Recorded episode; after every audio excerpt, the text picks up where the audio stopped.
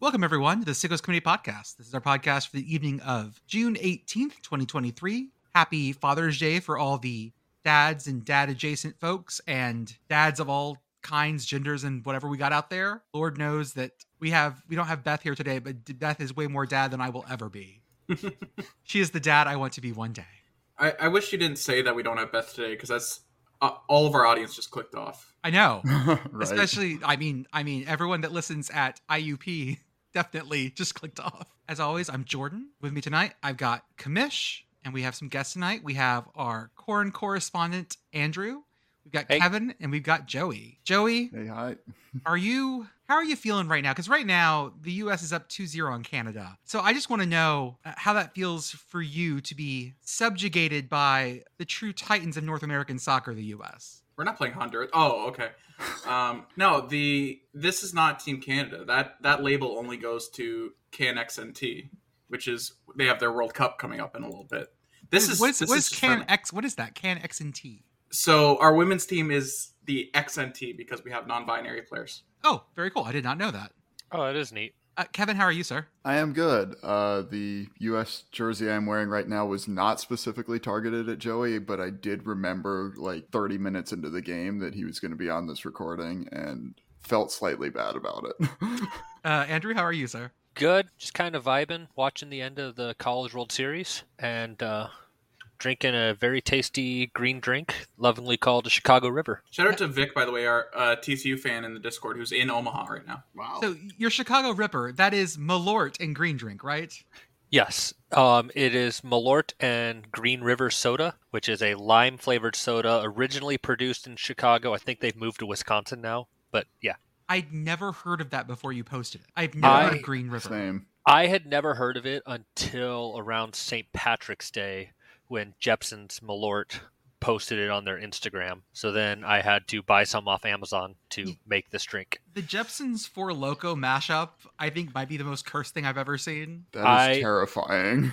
They also did a collaboration with a crouton company called Kushi that they made a Chicago handshakes flavored crouton.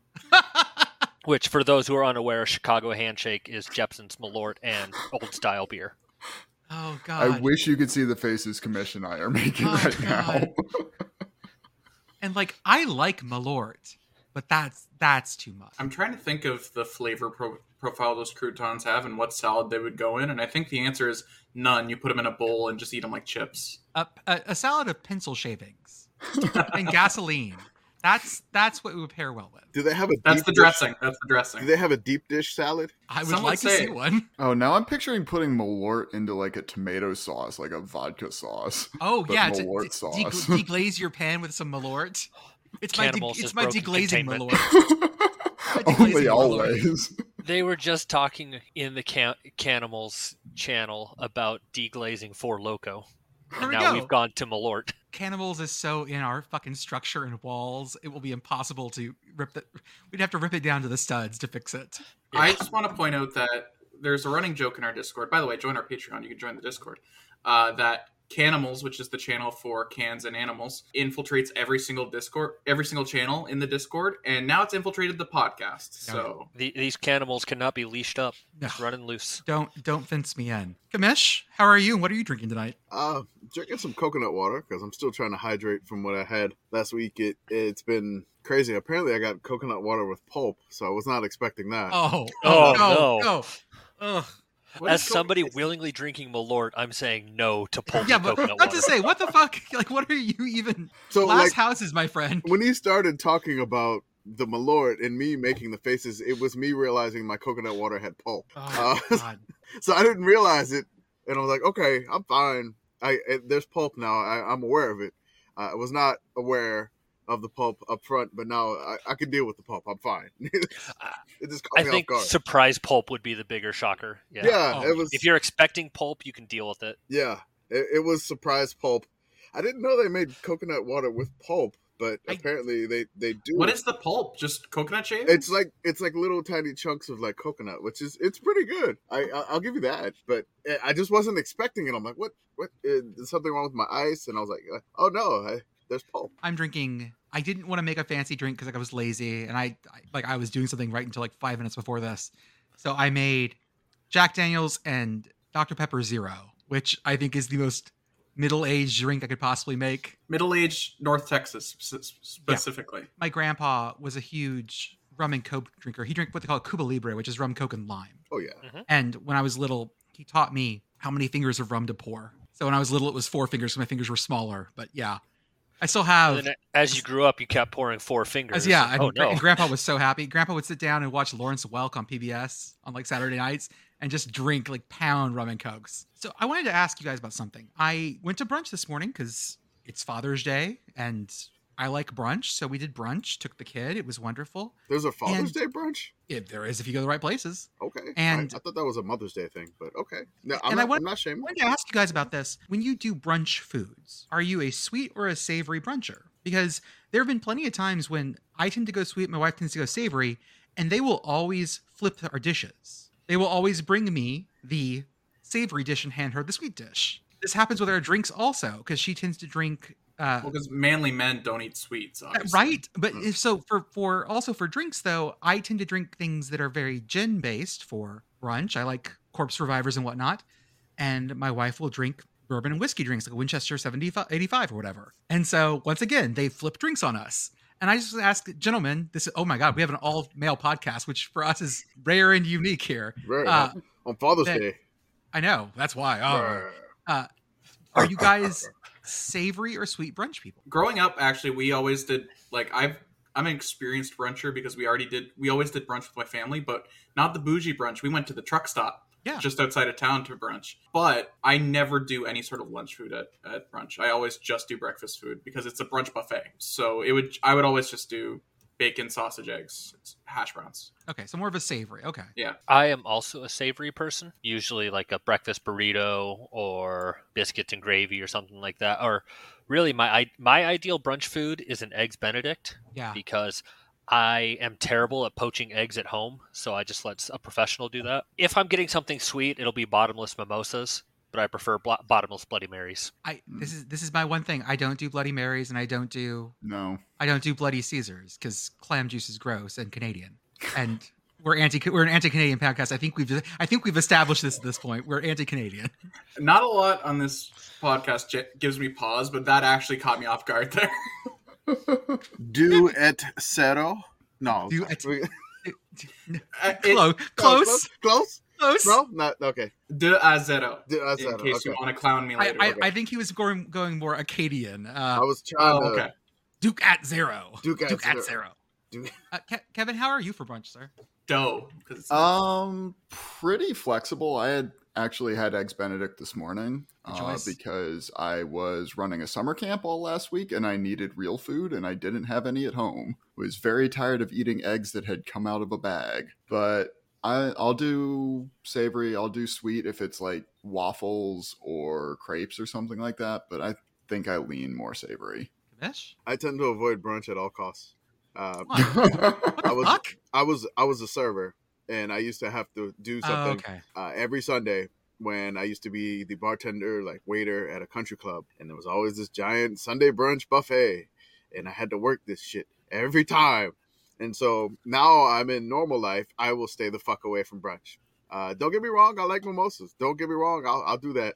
Like you, you're gonna have to get some effort to get me out to a brunch. It, it's almost like server flashbacks where Yeah. you know you, you've worked it for many years many weekends waking up hungover and then having to deal with extremely picky people on the sunday brunch buffet just not ideal. I would like to start with so talking about San Diego State. San The- Diego uh, State is They're on another level of thinking right now. like are they made it very clear they said hey mountain west we're out. But we'd like to stay for another year if we could. And much like someone much like breaking up with someone and then asking to stay in their apartment for another six months i don't know that that's going to work for them. Like why would mountain west let them stick around for this It's not even like they said publicly, like, "Hey, we're looking to leave," which No. you know that's that's uncomfortable, but that's not like gonna screw you. Other than give you bad looks at the at the yearly meeting, what they did was sign a binding letter saying they were leaving, and then politely ask for an extension, which The Mountain West does not have to give. This is real Brexit. This this feels real Brexit to me. This is Dexit. Where so do we know where they're trying to go yet? Because the Pac-12 has said that it wasn't them. Remember, I don't know if I'm completely off base here, but remember months ago where a San Diego newspaper did a thing where it was like SDSU is getting looks from power conferences, and their Chiron, which we made fun of, says we don't know if it's the Pac-12 or the SEC, and we all made fun of that. The SEC taking San Diego State. That's that's almost as good as the old Big East. People were throwing up a lot of the old like Big East Yeah. graphics for this, which is amazing. Back when Boise State and San Diego State and TCU were all going to be in the Big East together. Oh, because yeah. that would because it was an AQ conference for BCS. It was totally With the going to work. Big 12's expansion into Mexico, could they possibly, or I guess not expansion into Mexico, but the Big 12 scheduling games to be played in Mexico, I mean, San Diego's right there across the border from Tijuana Tijuana. State University. Hey, no, uh, Monterrey Tech, man, they've got a real good program. Monterrey, we'll bring say, Ducky on at some point. Expansion. You said expansion into Mexico, and Ducky started getting real excited. Of course, there. yeah. Monterrey Tech is is a is a powerhouse. Let me tell you. Duck, If our li- Ducky Spidey senses just started Oh, yeah. tingling, and he doesn't know why. if our listeners don't know, there is a robust college football culture in Mexico as well. They have lots of teams that play, and there's a league and everything else. So this is a real thing. And Monterrey Tech was a school that, like, they're not their college team, but like their high school prep team used to come play in Texas. Like some of our little high schools would schedule them. I'm not sure. People were saying, "Oh, San Diego State to the Big 12." I I don't even know anymore. This is that kind of fits with that weird conference the commissioner his his wanting to expand basketball because San Diego State just made the national championship game, yeah. and according to their their Big Twelve rap, they don't take a night off. So definitely, they they want to add Gonzaga, San Diego State. Uh, what's the other school they're trying? They're, they're trying to talk UConn into this. Oh yeah. Uh, You after UConn spent so fucking long being like, I hate these people I'm with. yeah, Just let me come back to you. let me come back Big to you. And then like UConn's like, okay, I'm good. I just won a national championship. Let's join the Big Twelve in everything. Like UConn, Big Twelve. Yeah, sure. Uh huh. Like West Virginia versus UConn is a Big Twelve conference game. I hate this time of year so much because it's just this shit. Well, I mean, we don't usually have what San Diego State is doing. Like this is uncharted territory. This seems like, hey, we've been dating for a long time, Mountain West. What about both of us being maybe a, a little bit of an open conference relationship? That's that's what it things up. is. That's that's when you're when you start panicking on year seven of your non-engagement, and instead of getting engaged, you're just like, I think we should bang other people. Like that's what this is. I gotta gotta spice some things up for Brady Hoke. That's what, No, I, I I object. I'm ending this Firmly bit. I object. felt an impression. I felt someone preparing an impression, and I'm stopping it. hey there. No, I was looking across the front of the bar at you and your wife, and you both seem very hot. Like, can we talk about things? Joe just pulled his headphones off. Good night, everybody. That's our podcast. Joey just took his headphones off. hey, he's pulling a Brady Hoke. He took his headphones off. I could hear Commish from my headphones being out here. Just Brady Hoke, Brady Hoke in the corner doing this, just clapping. Unfortunately, every time I go to a hotel room now, I went to a hotel room with my partner the other day, and I saw the chair pointing at the bed, and I felt damage, Yeah, like just seeing it. now that it's been pointed out to me, I can't unsee it. you it. just got to rotate the chair like 90 degrees every time you, you're in a hotel room because it feels very weird. So let's talk about the Jello shot board. Oh yeah. First off, Andrew, who's playing right now in the World Series? Uh, Florida just beat Oral Roberts. Good. Okay, that's great. So that wait, that Wait, that- oh that- no, wait, hold up. That fucks up our theory. It No. does fuck up the theory. Well, hold on. I'm gonna I'm gonna talk about the theory here. We have the Jello shot theory.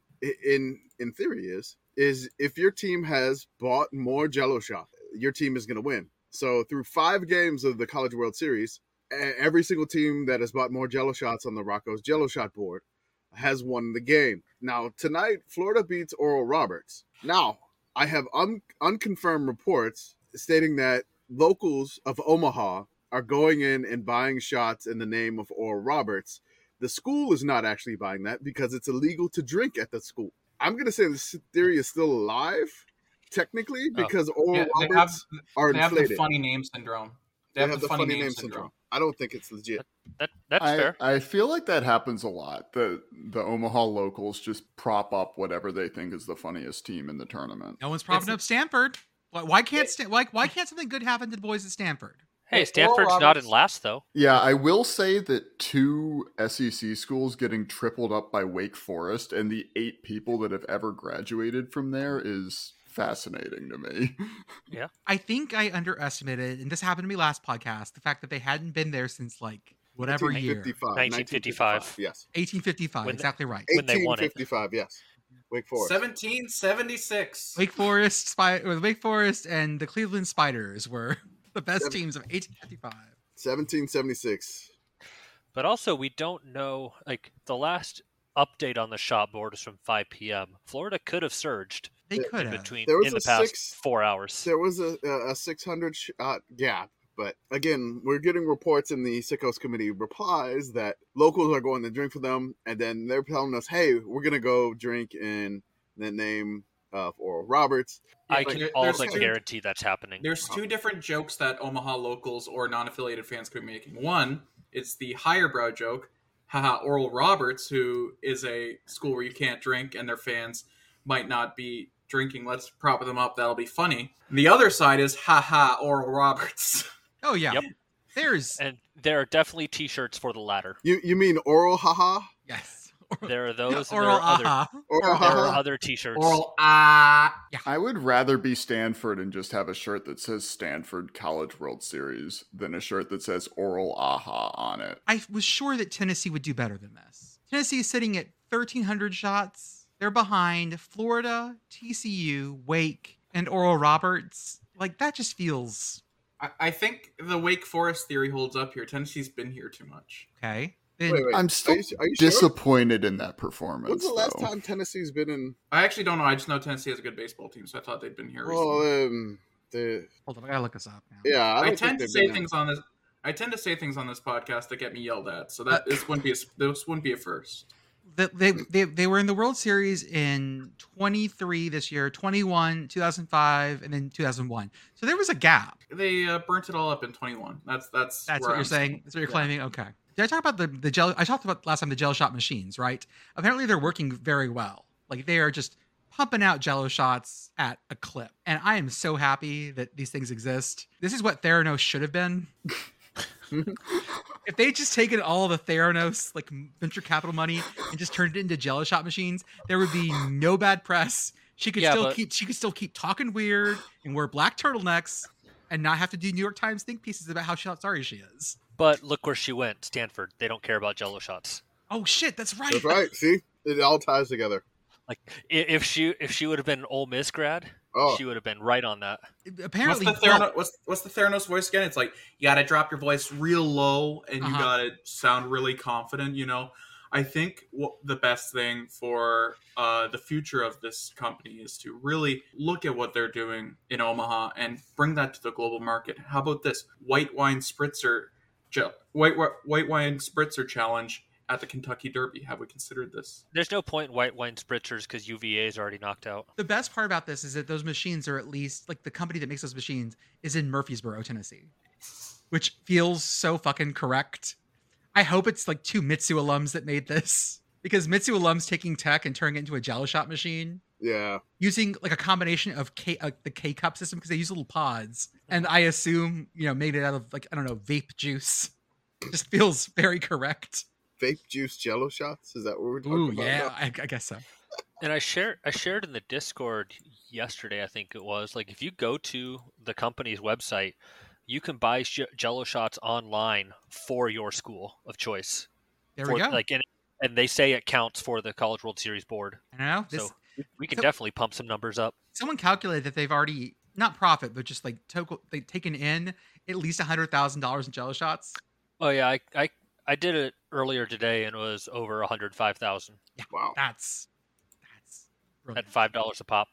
Oh, I, yeah. I'm I'm just gonna have to say that I'm I was I was wrong about LSU. yeah, you were. Um, I, I I'm sorry I downed the Tigers. Eighteen thousand seven hundred seventy seven Jello shots. I, I knew you you hated Ole Miss. I, I knew you hated Ole Miss. I, I knew that. But them not being back to Omaha since like what 2016 Is the Yeah. last time LSU made it, and the last time they won it was in 2009. Yeah, it's been a long time coming for LSU, and Mississippi State set the record. Ole Miss beat that record, and then Ole Miss sent it out there. I, I, you know, if LSU keeps going, I, I want to see how far they can get this out here because they're like three hours ago as we're recording, which is is is about 9:30 Central Time on Sunday night. They were at 10,474, and they've only played one game. Jesus. The record is 18,777. They're within almost 8,000 shots of the record, and And they've only played three. and they've only played one game. We are gonna have to call them Jello. Jell- Yeah, Jell- UX. I know it's like eh, Jello shots, and then they Gomaha. That was the only shirt that worked. Yeah, of course. Go go. What was the what was the TCU one again? Oma frogs. Oma frogs. Like, what the fuck? Yeah. Oh my Oh, co- geeks. God damn it! The first I typed I typed in Jello E A U X shot into uh into Google, and the first res- response is our fucking tweet. Hey, that We- means we, We own have it. mastered SEO. God damn it! TM TM TM. I like It's- how it- like the autocorrect always hits me on the tweet. It does like Mhm. the official like Brant Jello. It's Oh, yeah. like I'm trying to not do that. What the hell, autocorrect? So, is there anything we really want to talk about in terms of the SEC schedule reveal, except that they had this whole pageantry on it? The only funny thing was that we had this whole pageantry about it just to get, you know, a schedule, and everyone claiming that they have the hardest schedule on earth. I mean, it's Like, not even a schedule. It's, just yeah, a it's not a list of schedule. It's just opponents. Well, that's right. yeah, you still don't even a know when they're playing. we do know that this is going to be Georgia, Alabama in the regular season, and we know that I think that oh, what was it? Someone's going to te- Texas is going to Texas A&M before a lot of other SEC members have gone to Texas A&M Yeah. because of like their weird scheduling issues they And, had and. Texas plays. Texas is going to play Georgia, and A and M has only played Georgia once That's what in is. the you know X amount of years they've been in the SEC. Florida Uh, and Auburn still aren't playing. No, they they never play each other. Uh, the Ole Miss What Vandy game, conference. the Ole Miss Vandy game has been, you know, I, I'm really at a loss for words. the eighth and- Sunday in October, That's right, famously known as. I just really wish they'd gone the Big Ten route and just said like, "Hey, Missouri, you have no rivals anymore." Unchallenged Missouri Tigers. Unrivaled do- Vanderbilt Commodores. I do really enjoy the looming specter of three or four teams that could go undefeated in conference if things fall right. That's something that we will have to like come to terms with in this because Th- I mean, it has to the same way the BCS died because someone was overcorrecting, and the same way the college football playoff is a selection committee because someone overcorrected. This is going to lead to interconference playoffs. right? Oh, oh, I like this. Like the point 0.5 in a point 0.5 spot. This is Yeah. very this is very FIFA. I like this. The, Yeah, the third the- ranked team from the SEC plays the second ranked team from the Pac-12. By the way, Rocco's just put out an update, and Ole Miss is still ahead in shots, What is whether or not they're inflated. what's LSU's? LSU is just shy of twelve thousand. Jesus Christ! They are fifty-two shy. Oh my God! We also just got this today. I'll drop this in the Discord. Hey, did I hear something, or did you call Oral Roberts Ole Miss? Oh, I might have. I meant or, or That's fine. That's what. I wasn't trying to dunk on you. I was like, did I? Yeah. What? I heard it, but I just assumed it was like they were shy of Ole Miss's pace. That's what I thought. didn't really make No. sense either. But yeah, I that was my mistake. My bad. I No, no, it, it's true now. Ole Miss is in the College World Series. I dropped it in the Discord. Someone showed someone dropped this picture to us today of Tulsa. We had some really bad storms in Tulsa and through all the Midwest go through. And they were bad enough that they bent the fucking goalpost at Tulsa. And even- not just bent it they slightly. twisted it. They twisted it. I didn't know that kind of metal could do that. Me neither. That's no, that insane. that's completely shorn off. And this is how we learned that we had two metals fatigue experts in the committee. Oh, that's right. I love that we have people that know such wonderful random things. We'll also, by the way, be talking about the Tulsa Golden Hurricanes later on tonight. Yeah, we will. Everyone get excited about 82 Tulsa. That's right. I hope everyone did well. We did not get the DVD sized hail in my neck of the woods, but some spots out west of us had hail that was definitely DVD sized, and that shit is scary. That is. There are very few weather things that scare me, but big ass tornadoes and hail larger than my fist. You guys get hail in Canada? Is that a thing? Yeah, it's cold and it comes from the sky, so we get it. Uh, we actually, funny thing, we got hail the day before you guys did. Okay. Uh, not not very big hail, but hail nonetheless. And I was dog sitting my dad's three very rowdy dogs, and uh, they they just decided it was my fault and started kicking my ass. It was not There fun. we go. One of the things we wanted to do tonight because we missed Flag Day And we got into a fight online. and we got into a fight online with who posted it? Was it Golick? Chris Chris Vannini. It was Vannini. It was Vannini. Okay. That's right. Posted his list of like favorite flags, and it was just lots of bullshit. There was lots of bullshit on there. So we decided we were going to do a flag draft tonight. And funnily enough, we had several committee members who were like, I'm not going to be there, but I'm going to send in my list because we have to make sure that everyone has that. I will be in charge. I will keep track of who's choosing what. Do we have an order or anything of that No, nature? we're gonna have to we're gonna have to do an order right now. Okay, so we may need to. So basically, the rules that I set for this flag draft, Flag Day passed on six fourteen, so it's still kind of apt to do this. And you know, again, we have a lot of vexillology fans here apparently, uh, and and there was a Giant lot of passionate, nerds. there was a, a lot of passionate opinions about the the Chris Vannini flag tweet, just saying that his his flag opinions were were not great, and there are so many that you, I mean, you could say that. I mean, you know. I will trash. Okay, you could trash the flag picks. Let's let's.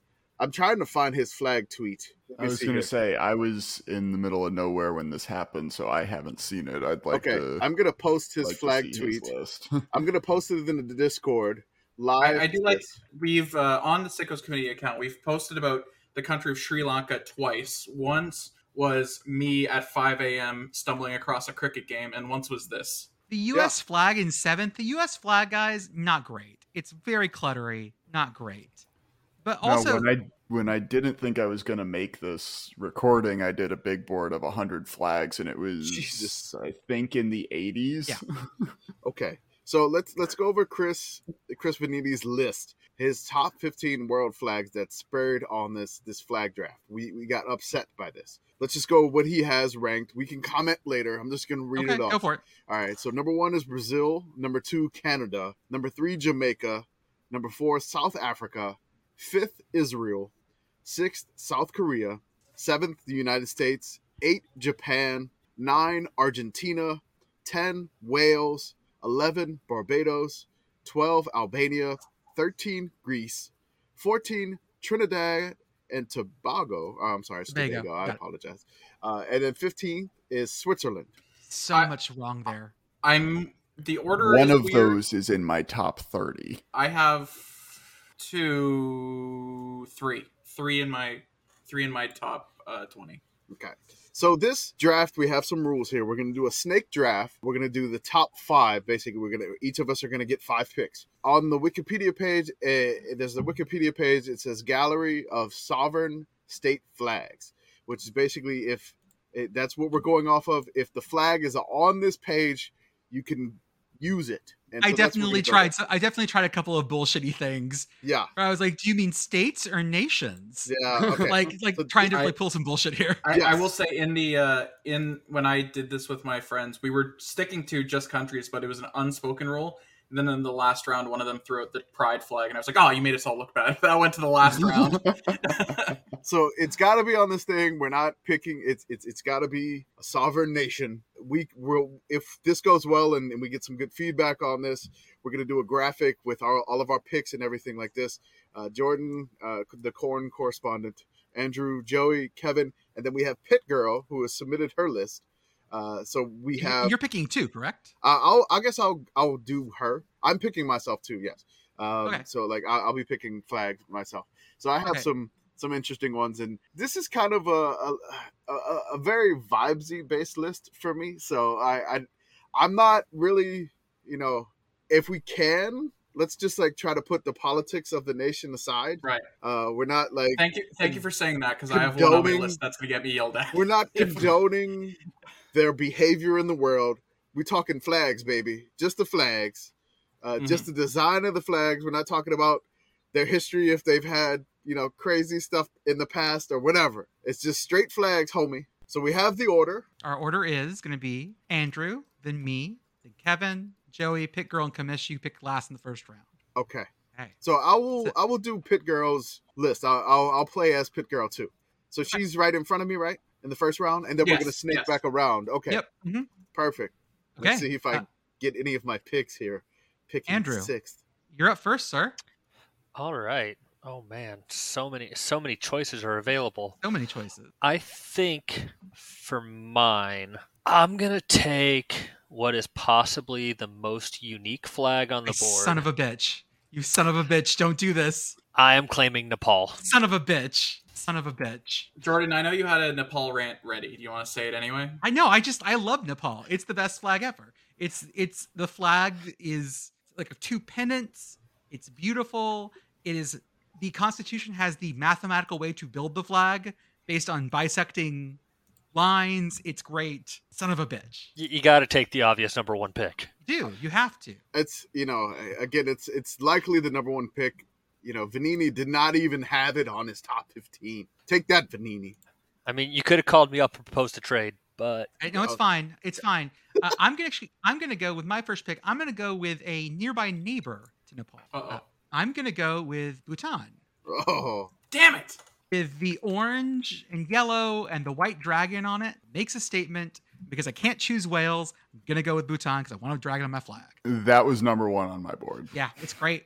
It's not number one, but it's pretty high for me. my Yeah. problem with Bhutan is like one of my criterias is how easy is it to draw, Mhm. and I am not drawing that dragon. But it's got orbs in its hands, its talons. God, it's That makes it harder to draw. it does make it harder to draw. Unique color scheme. Bisecting line goes the opposite direction of most of them. It has a mm-hmm. dragon on it. Like, What more do you want? I didn't even realize Wales isn't on this list. Wow. No, it just Yeah. this this because this doesn't this is countries. these are sovereign Oh, state I- flags, I not country check. flags. That's right. Yeah, so no Isle of. Man with the three legs. Wikipedia is so specific about this. very these things. specific, and this is why I'm using this one here. So It, it's All right. it's very interesting because I'll just say one I'm not taking. It has Somaliland on it, but it doesn't have the home countries. I'm excited to go to that talk page and see if people are screaming about Yeah. things. Yeah, for sure. Kevin, you're up next. all right, with the top two on my board going in the top two rounds, Oh. I'm gonna zag a little bit here because I'm terrified I'm gonna lose this and pick my personal favorite flag, which is the Marshall Islands. Ah, Good call. Good call. Oh, that one's on my list. That's a Good good one. that Oh. was that was my number one pick. Describe the Marshall Islands for us. It's it's beautiful. We got that beautiful blue flag with the orange and white sunbeam coming across, and uh, a sun symbol in the corner. Oh, yeah. Yep. Good balance of things. Joey, you're next. Okay, so I have a lot of different criteria of what makes. Do I just flag. type in Canada here? No, no. Okay, just making sure. Oh, Canadian flag is- Is good, but it's not first round material for me. Ooh. We're not, we're not going with what the flag represents. We're going with what the flag is. Yes. Um, I like a flag that has a unique color and mm-hmm. it it stands on its own. It the Canadian flag's good for this, but some flags like you kind it's just it's a nice looking thing, but it doesn't stand for anything. Okay. Like a, a flag, how it looks is diff. How a flag looks good is different from how most things look good. It's got to stand. This country is kind of a nondescript country, but they have a really good flag for this, and I'm going with Saint Lucia. Okay. Good choice. Uh, oh, St. Lucia is on my list. Hmm. Maybe a reach in the first round, but like Kevin said, I'm worried about it because I really want it. So So That baby blue with the blue with the uh the black and yellow triangle in the middle. Yeah. Good choice. yeah, and it's got a symbol. It, it really stands on its Mhm. own. so Pit Girl is next, right? Yes. Okay. So I think St. Lucio is my number two. all right. But So anyway, Pit Girl has a thing. She actually wrote comments about this stuff. This is great. Beautiful. All right.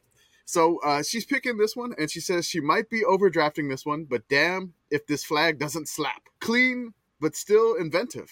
Okay. Seychelles almost said gay rights. Ooh, uh, Seychelles. Seychelles are good choice. Seychelles?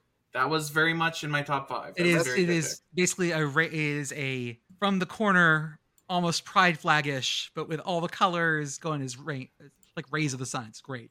Okay, and Commish, now's Oh. your turn. Now's your choice. I mean, I, it, it's still here. I'm taking it Sri Lanka off the board. Yeah, there pick. you Very go. good pick. I mean, you got a lion with a sword. I don't care if it's not symmetrical or whatever. Give me a lion with a sword on a flag, I gotcha. Yeah. and you, you got you got a little green there too. That's my favorite color. So, and then I get a, a sandwich pick, right? you get a sandwich Mhm. pick. Yep. All right. So I lost the Marshall Islands. I was upset about that. That was the number one off my board. Sri Lanka number two on my board there. So I I'm actually torn between two here, and I'm not sure who I get to pick because it's gonna be a long way until I get this back. Oh, that's kind of. this is a tough one. Didn't do this because it's easy. Did this? No. How long? How long until he gets Vikings? Oh. Oh like- no, I'm not- no, I'm not gonna. Which flag's going to get drafted during a Taco Bell commercial? That's right. I don't know. Do we have a Taco Bell commercial? So yes, Does anyone uh, Not have a the sponsor Serbian yet. flag on their board? I'm gonna go with. Oh man, I cannot choose because it's gonna be so long until I get a shot again. Mhm. This is so ridiculous. Like I- I'm gonna lose. Uh, like I almost guarantee I'm losing like five of these if I don't pick them right now. So it Luckily, hurts Jordan quite can edit this out. To- totally. So Jordan, leave this in. totally leave it in. I'm just gonna go with the Solomon Islands. Good choice. Ooh, good pick. Good pick. Solomon Islands. Yes. Okay. They have a surprisingly good soccer team as well. Fall So this- mountains with that beautiful. In the top left, you got some stars, got Yeah. nice light blue. Bottom right, you got some green, separated by a band of gold. I love it. Yeah, it's it's it's good stuff. Uh, I'm gonna lose some ones in my top ten, and I'm gonna be upset. That's why it took so long. I apologize. This is a horrible draft position for the commish. Now it's Pit Girl's turn. She wants to say the most Pit international flag. Also, the gold and blue are just perfect for Ukraine. Blue skies and wheat. So she went Pit here, and she's taking the Ukraine. Good choice. Good answer. Good answer. Joey. I'm gonna tell you something after Jordan. What my cut this out, but what my pick originally was gonna be here. I'm Okay. skipping it for now, just for optics. But no, I know Jordan has a sandwich pick coming up, and I, I do, no, I do not. Andrew has the sandwich pick. Oh, s- well, you you do have two picks before I have my next. pick. Yes, yes. So I'm worried that this this is not two on my board, but th- I'm worried that this is high on your board, so I need to get ahead of it. I'm going to go with the most serene republic of San Marino. Yeah, that was really high on my board. The Serene I- Republic, that beautiful blue and ye- the blue and white. Also, I as far as crests go, I, I'm not a huge fan of flags with crests, but San Marino's is really pretty. Has the three t- the three towers. Yep. Mhm. Most Serene Republic. Hey, Kevin, you got Marshall Islands of round one. Um, I'm gonna stay in the South Pacific and go Kiribati here. Okay. It's it's Yeah, Kiribati, that's- by the way. It's what? It's weird. It's pronounced Kiribati. Okay. That was I've never heard that said. That is a pretty Right. flag. There's no reason you Oh, would have man. That was again. That was the one. I'm just. I'm just a between that one. sniping commissioner. Yeah, I'm just like I'm gonna lose. It's I got the just couldn't- waves, the sun, the bird on it. Yeah, it's Yeah, really it- good. Kiribati was good. absolutely high on my board too. It was. It's a very very good flag. So now I'm the, here. The time the time traveling country, by the way. If you don't if you don't know that story, that's that's yeah, what they Kiribati they, called. they time traveling skipped country. they skipped December 30th one day, one year, or December 31st one year to get get the next year faster, and they s- jumped Dateline by day. that's why the that's why the Dateline goes like this because Kiribati switched sides. I've got my second choice, and I have my second one picked. But then again, I'm starting to think that I may be going for more of a vibes based thing than I thought I was. I'm gonna go with Papua New Guinea. Ooh, okay. Strong. It's it is I hate my Has a very so much. I hate very it so much. striking, very striking red and black diagonal. It has a bird of paradise on it and the Southern Cross. It's a very pretty flag.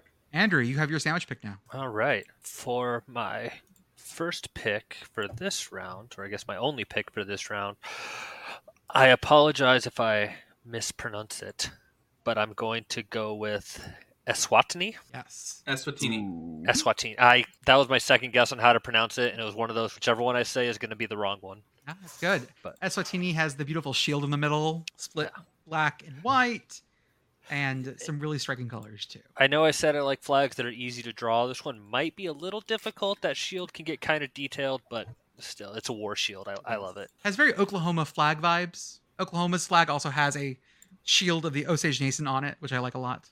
Eswatini, known as the uh, Oklahoma of Africa. That's what we've always said.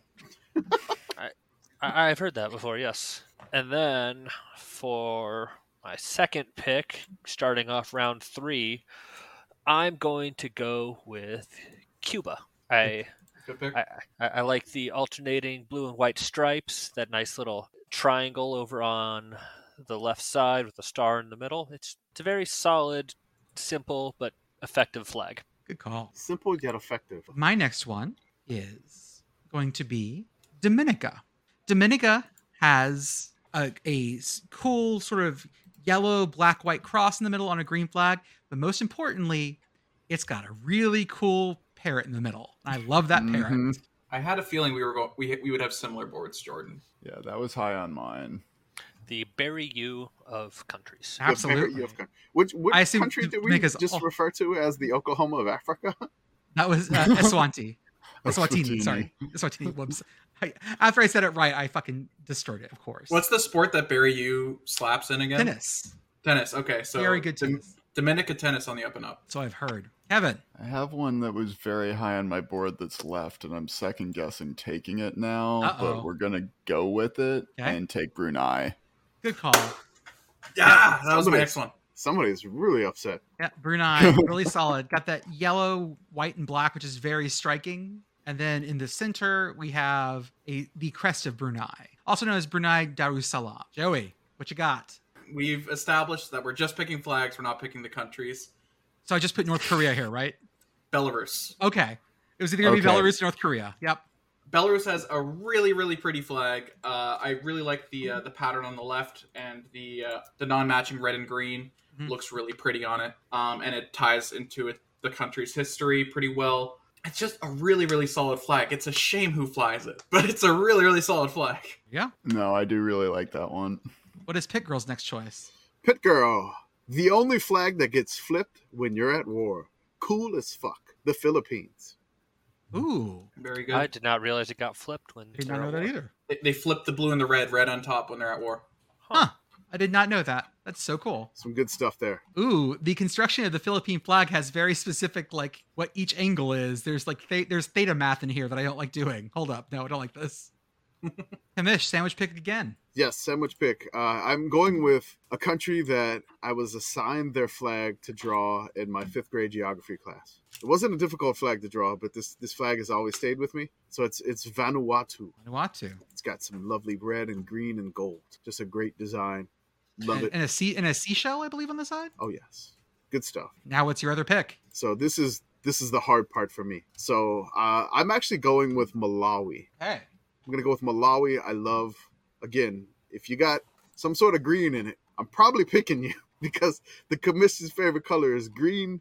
But you have Malawi, which you have red, green, and then you have like a red sun on a black top in the three bars. I just love it. I like it a lot. Hey, Pit Girl. Pick her back again. I, I don't want to take her sixth pick. I, I like her seventh pick better, but this is her list. I Okay. um it, it may still be there, but she has it rated seventh. So I I mean I'm sorry, she has it rated sixth, and it's still there. Uh, the colors are here. Also the eagle. It's a little busy, but it works. Kazakhstan. Kazakhstan. Yeah. Uh huh. Very That high was on my list. mine. Oh, that was on mine too. The the it's Ah. it, reason I went with Saint Lucia and uh, San Marino. Similar reason that Commish went for the green flags is that's a very nice shade of blue. Like it's very light blue. Yeah. Yeah, Very much is. And I should have, if I wanted it, I should have uh, gone and you know figured out the pit girl uh, pit color scheme that's going on here. Mhm. She's got the There's she's a lot it of white and, or yellow and blue flags going off the board. Definitely. hey Joey. I have to dip down my board a little bit because I think I need to s- s- uh, snipe it from Commish. Must have green in it. Yes. Okay. So uh-oh. my orig- my original higher on the board than this was gonna be Macau, but it is not on the list. Oh. So uh, I will take a flag that it. I wouldn't say green is its main color, but it uses it very well. It's Suriname. Okay. Yep. Korfball Legends. I don't think I had that on my list. Kevin. Ooh, choices. Well, I lost Kazakhstan, so um, I'm gonna take the other Central Asian country with a sun motif and take Kyrgyzstan. Okay. The Xerox flag. I played enough Sporcle that I even spelled that right the first time. Oh, I'm proud of you. I'm I have a theme building. I don't know if you guys have noticed this. So my next flag is going to be Uganda. Uganda has stripes of black, red, and yellow, but most importantly, it's got a bird in the middle. I was gonna say, is your theme cool birds? Not just birds. I did manage to snag Bhutan too. I have a theme. Okay, that Andrew. was very, very high on my Then he got as well. he got Papua New Guinea too. I mean, what is yeah, he's Oh, just oh, like just uh-huh. birds everywhere. I think Papua New Guinea is a butterfly. Uh, looks like a bird. Let's look it up. I am going to take Antigua and Barbuda. yeah. Excellent. You're right, Commish. The it's a bird of paradise, as it's called. Okay, that's what I thought. It's I, I I like the sun rising up over the ocean, the the two red triangles in the corners. And then my last pick, oh boy, gotta make it a good one. Um, I think for my last one, I'm gonna just go with Croatia. Yeah. Solid. I, I like the little Tennessee checkerboard they got going on in their crest in the middle of the flag. My wife asked me if I would pick Croatia, and I said I would have if it would have been just that. Like if it were just the giant. Oh, and there's a goat on their crest. Mm-hmm. Didn't even see that at first. Yeah, I'm bonus goat. So my last choice to finish my theme is going to be Zimbabwe. Zimbabwe has a beautiful so, uh, stone carving of a bird on the Cool birds. left side. Bird draft. Yeah. I had a Next week- I had next a week, theme and I went draft. for it. We're drafting birds next week. I'm up next with my final pick. I'm going to go way down my board here because I feel like it deserves some recognition and pick my favorite Nordic cross flag, which would be Iceland. Good call. Solid. We didn't have if we weren't stuck with countries, there's two better Nordic crosses. I'm Faroe aware. Islands, Faroe Islands and Island both have are both my favorites, but yes, I'm with you here. I could be. I'm. I'm. I know Kevin could as well. I could be doing this for 50 rounds. and I'm. I'm sad that some of the ones uh, that I have up high on my board aren't getting picked. But uh, Jordan, can you remind me of the ones I have picked so far? Uh, you have picked San Lucia, San Lucia, San Marino, Belarus, and Suriname. So I'm missing uh, a position here. I'm missing a key role player here. Uh, what I like most, of, I like the blues, I like the symbols, and I like the uh, the color matching of Suriname. But I'm missing a, a role player here, player here, which is flags that look like villain flags in a in a sci-fi movie, which are my is one of my favorite genres of flags. I feel like I And know where he's going here. to say nothing of this country, which is a, a, a for what for what I can tell, a very nice country, uh, very good in Eurovision, which we watch. I'm taking Albania. Oh, Excellent. big one. That is a good sci-fi villain flag. Yes, the imperial. Anything with the imperial two-headed eagle really like brings that. Also, the the monochrome red and black, Mhm. very good. Okay. Is Hey. Pit Girl's turn? Yep, Pit Girl's turn. All right. Her seventh pick didn't get picked. There you go. She simply says, in all caps, "Fuck me up with the spears." Kenya. Yeah. Kenya. you dig Can it? Kenya fuck me up with the spear? Kenya was the highest rated one left on my board. I just wanted to get some Yeah. Nordic cross representation in there. And Commish, your last pick. Mozambique. Hmm? The only flag with a gun. I want a flag with a gun and a bayonet. It looks like there's a hoe on the other side. There's a star and, it, and there's a book. Give me all that, and then of course it's got some green. So, you know, if my flag does not have green on it, which is weird because my number one pick was the Marshall Islands, but I didn't get that. So all green for the commish. So that's not just a gun, by the way. That is an AK-47, That's right. specifically an AK-47. am. I am Pit, blowing Girl and I everybody with away. our shields, and then Commish comes in I with a gun. so I started blasting. So I've got a bonus round for you guys. Oh boy. Uh oh. I'm going to Bonus drop a link, and I need you guys to scroll down to the bottom. Uh oh. You're going to pick one from this list. Bonus We round. got some Liberian County flags, folks. Okay. If you've never seen the Liberian County flags, you don't know oh, what's these coming. are awesome. But if you know what's coming, then you know what I'm talking about here. Oh my god. Yes.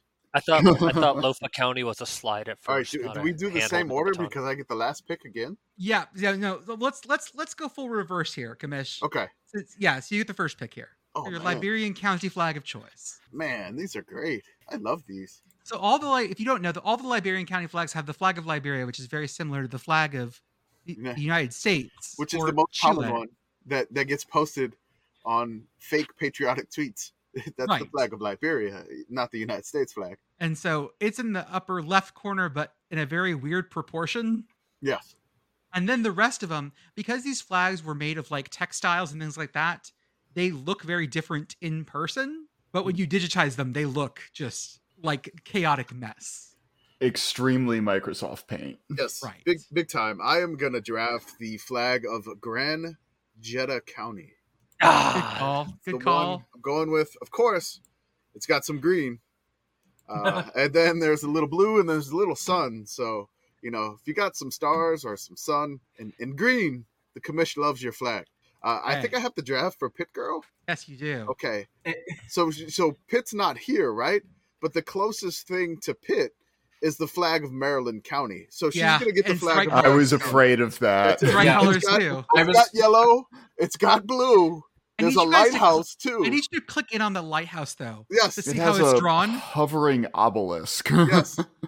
this is amazing. So she gets this flag, and she'll probably be mad at me, but um, I don't think so. I don't think, we so. chose I think 100 she'll be percent right okay for here. her. So this is Hey, Joey. My my board of one has been blown up. Uh, I'm of one. Now you see So- how I feel drafting last. Notice also that for River Gee County, the Liberian flag is actually of a different size. yeah, that's weird. And then for Grand Cape Mount County, the flag is actually not in the corner.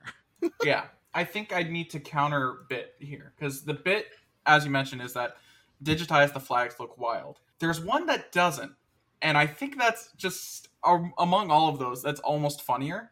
Give me Sinoe County. Okay, Sinoe County is the St. George Cross, but in green. That one's for you, Commish. That's right. Hey, Shout out to the green. eh, wow, I didn't realize I was wearing a green shirt and I have green headphones. Green on. headphones. Wow, that, that, is this green too? Evan. You should of. you should have been drinking the Chicago River.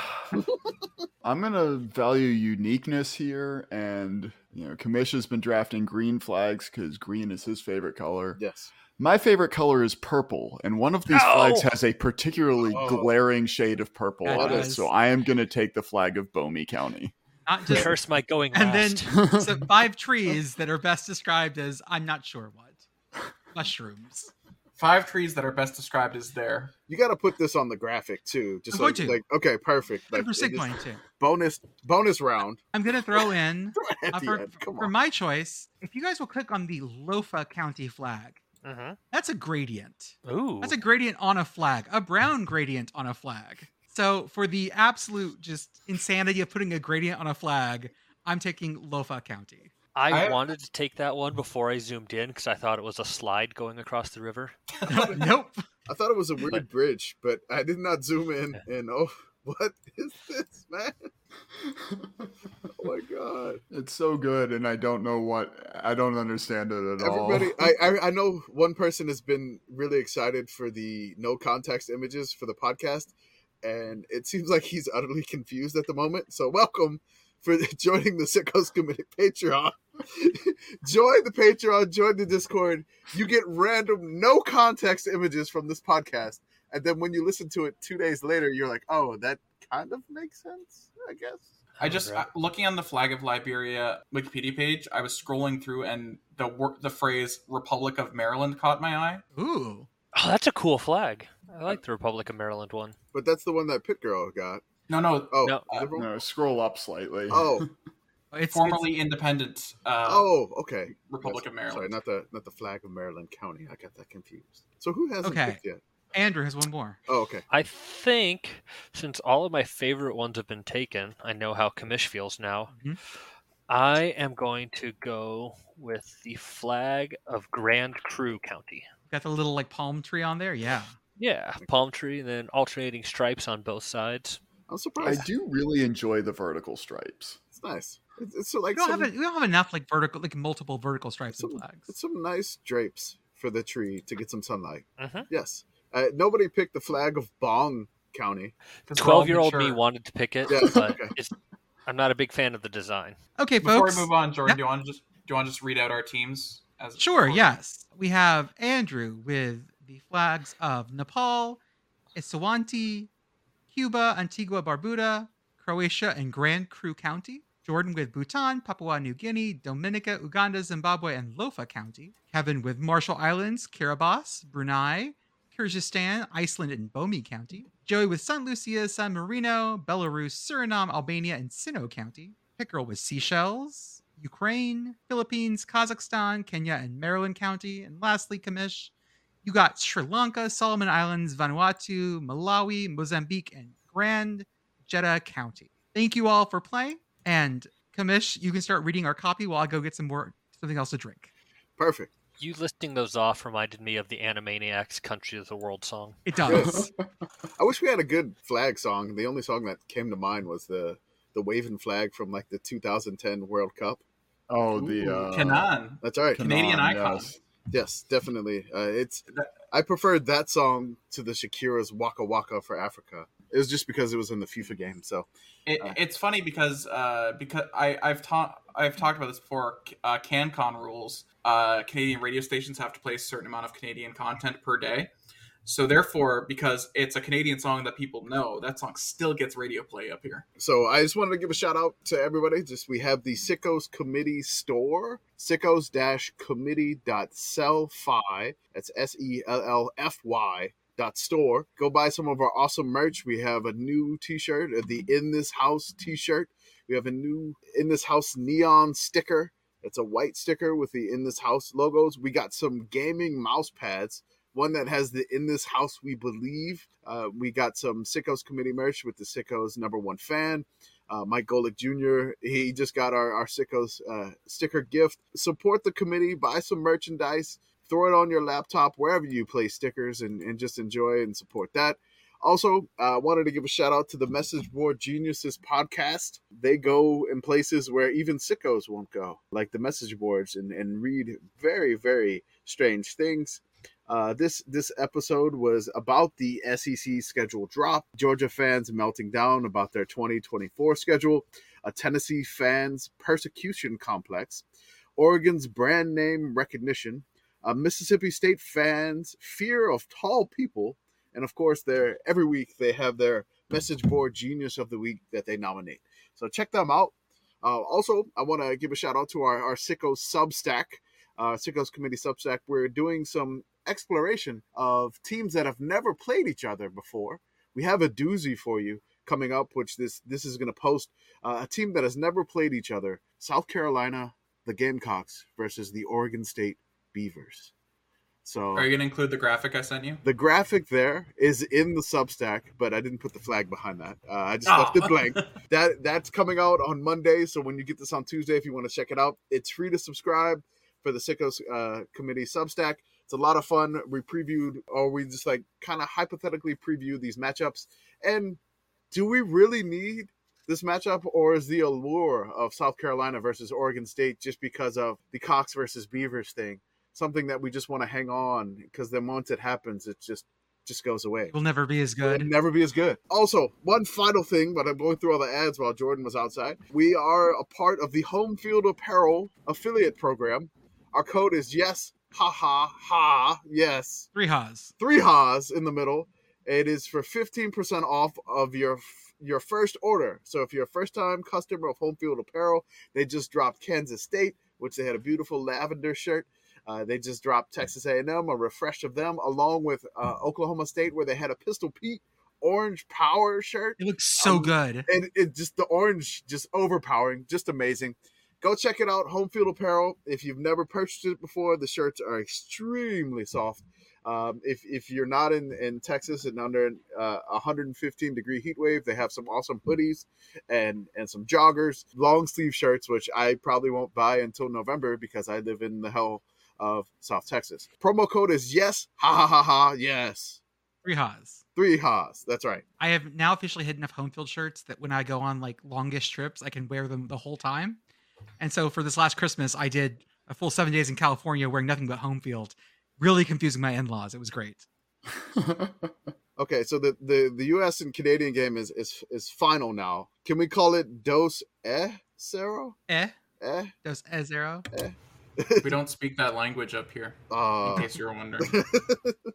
I'll learn how to say uh you gotta say it in Two. Honduran. you know, I'm gonna I'm gonna learn how to say two to zero in In Inuktitut, yeah, I was I couldn't figure out what the language is called. Yes. So we we're gonna go on now to one of our favorite things where we get to hear story time from Commish. We have the best season of all time for teams who are below 500 all time.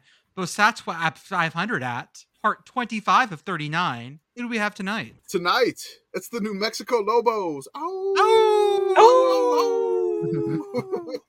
Shout out to Louis Lobo who follows us on Twitter. yeah, Louis Lobo, the, the mascot, follows us on Twitter. I said Oski doesn't follow us. no, does maybe one day, but Someone said someone said you can't spell sicko without Oski, and I about lost my shit. No, but uh, Lobo, uh, he basically just he he sent uh, a link. So thank thank you so much for sending the link. We we definitely do appreciate that. We got some information because New Mexico, unfortunately, it was very difficult to find some stuff on, on New Mexico's history.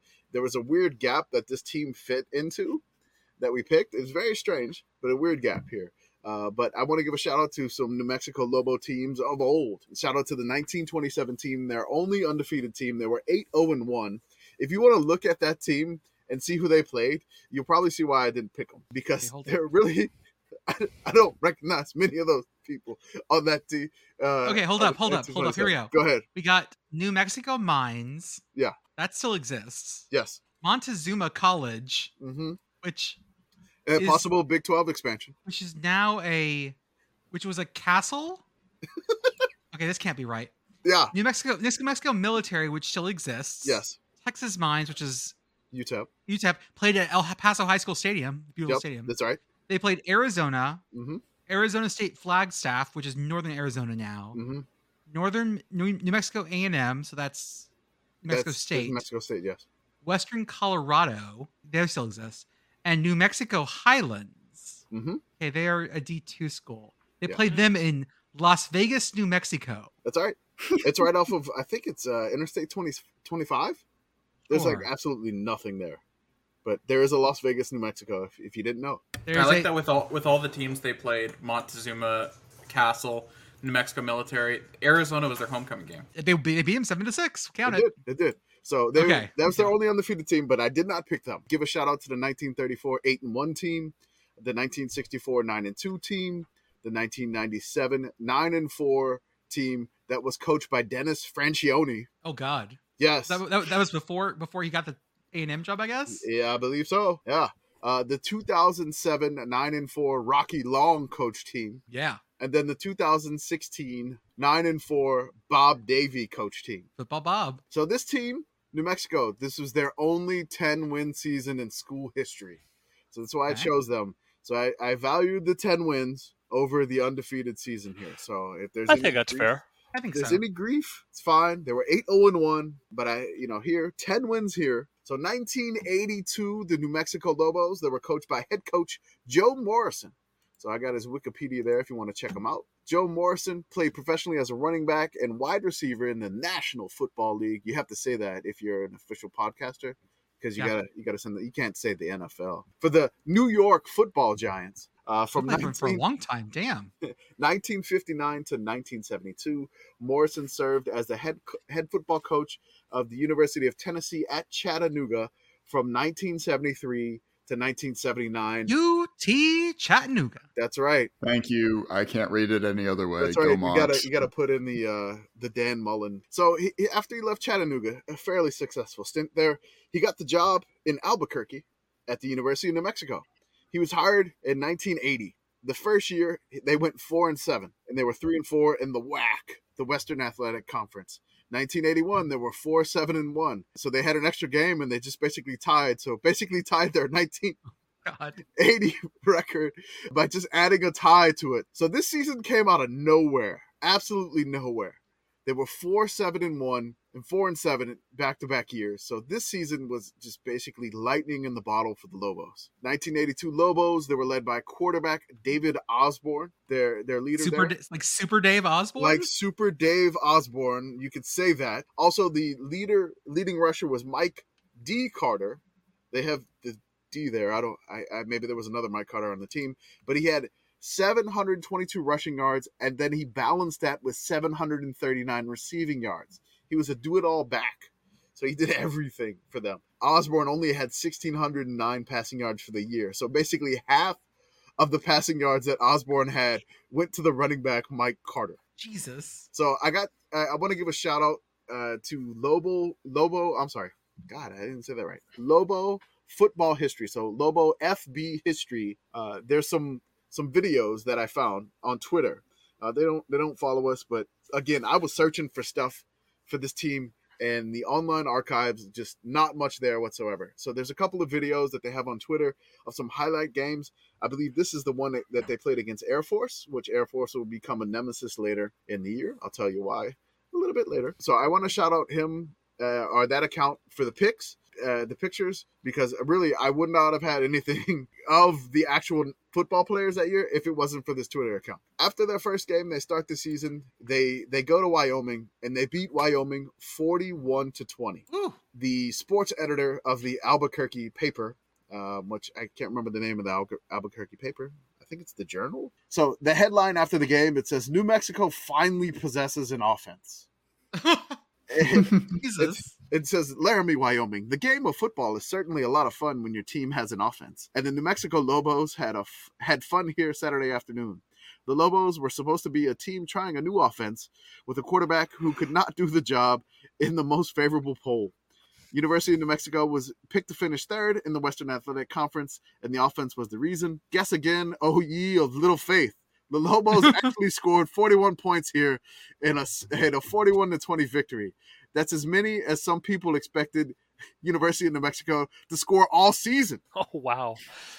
The offense played uh, almost as well as the defense, and that's saying something with outstanding uh, with the outstanding uh, Lobos play. So this is uh, Dennis Latta, and he's the sports editor. He, He is the up. most fucking 80s looking sports editor I have ever seen. Oh, that yeah. mustache, holy shit. That is an anchorman ass mustache. Yeah. That's yeah. Uncle Rico.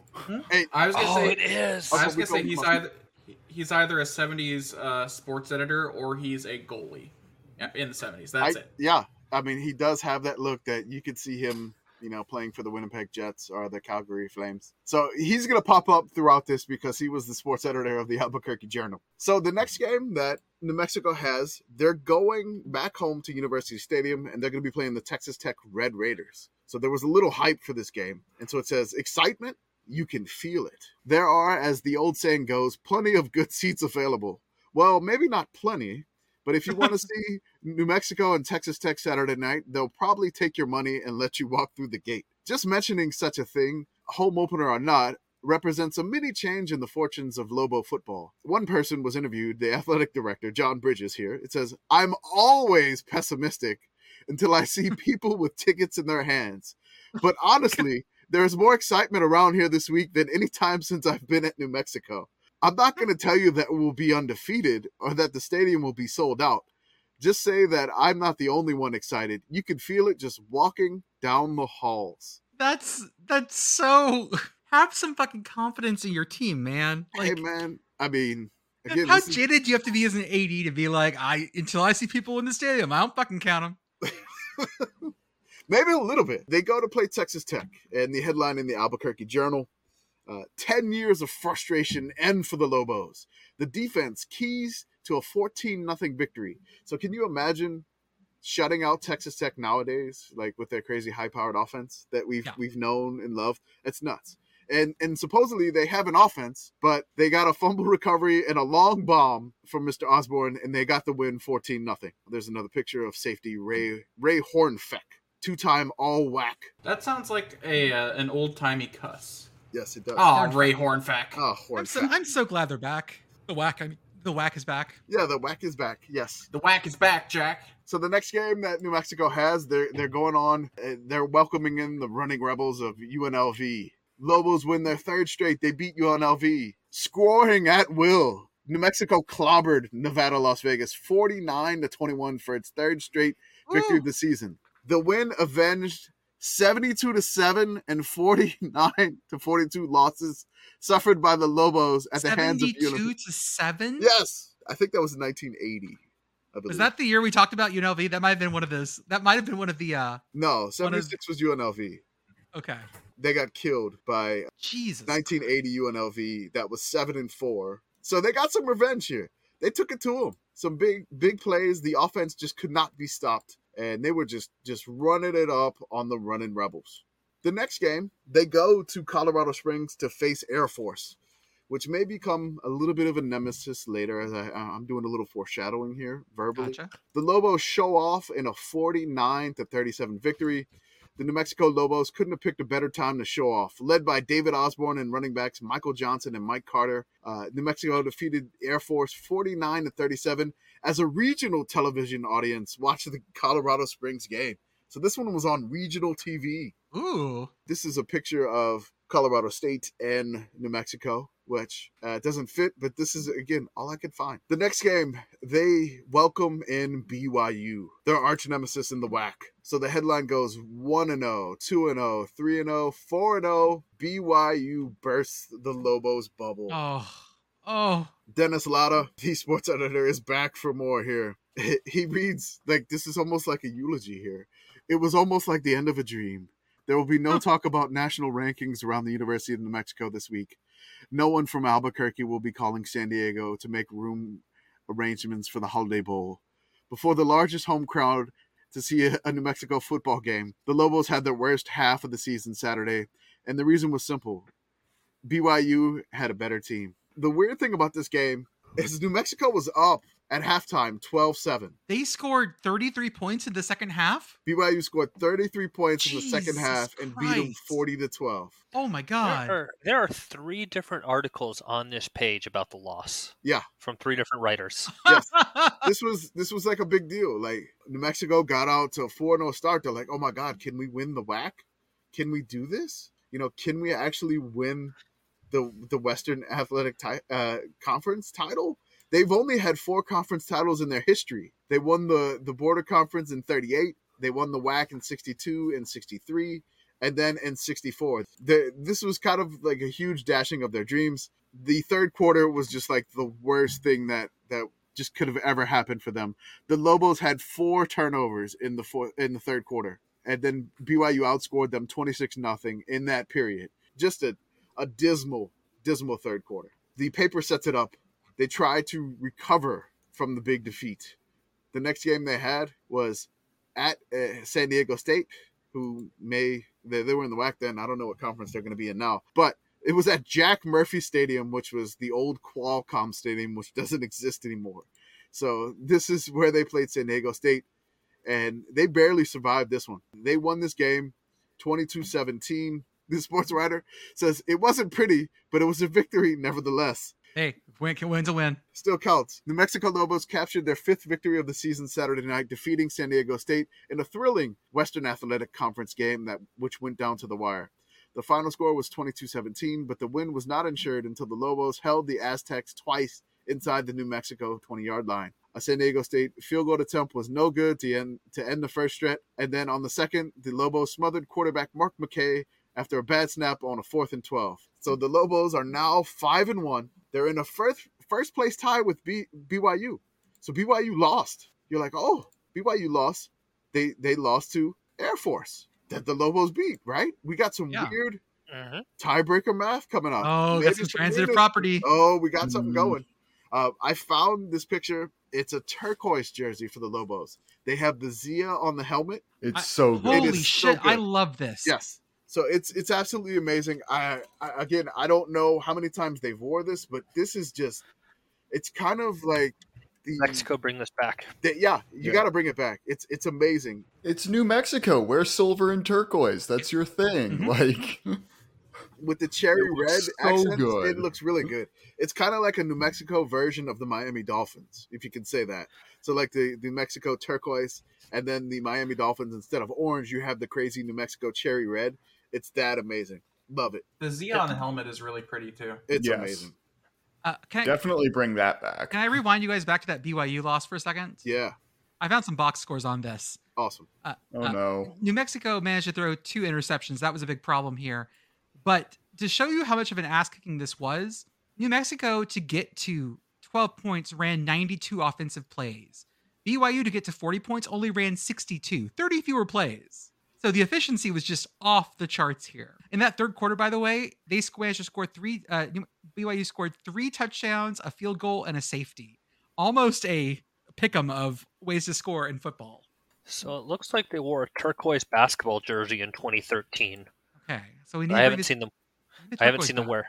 They've done turquoise accents. Uh, they did that in 2021 against A and M, Okay. But not a full turquoise football uniform in a while. next game after the San Diego State survival in Jack Murphy Stadium, they go back home and they face their in-state rival, the Battle of I-25. It's New Mexico State versus New Mexico, and oh boy, did Dennis Latta let let them have it, along with Rick Wright, the sports writer. The Lobos beat the crap out of New Mexico State, sixty-six to fourteen.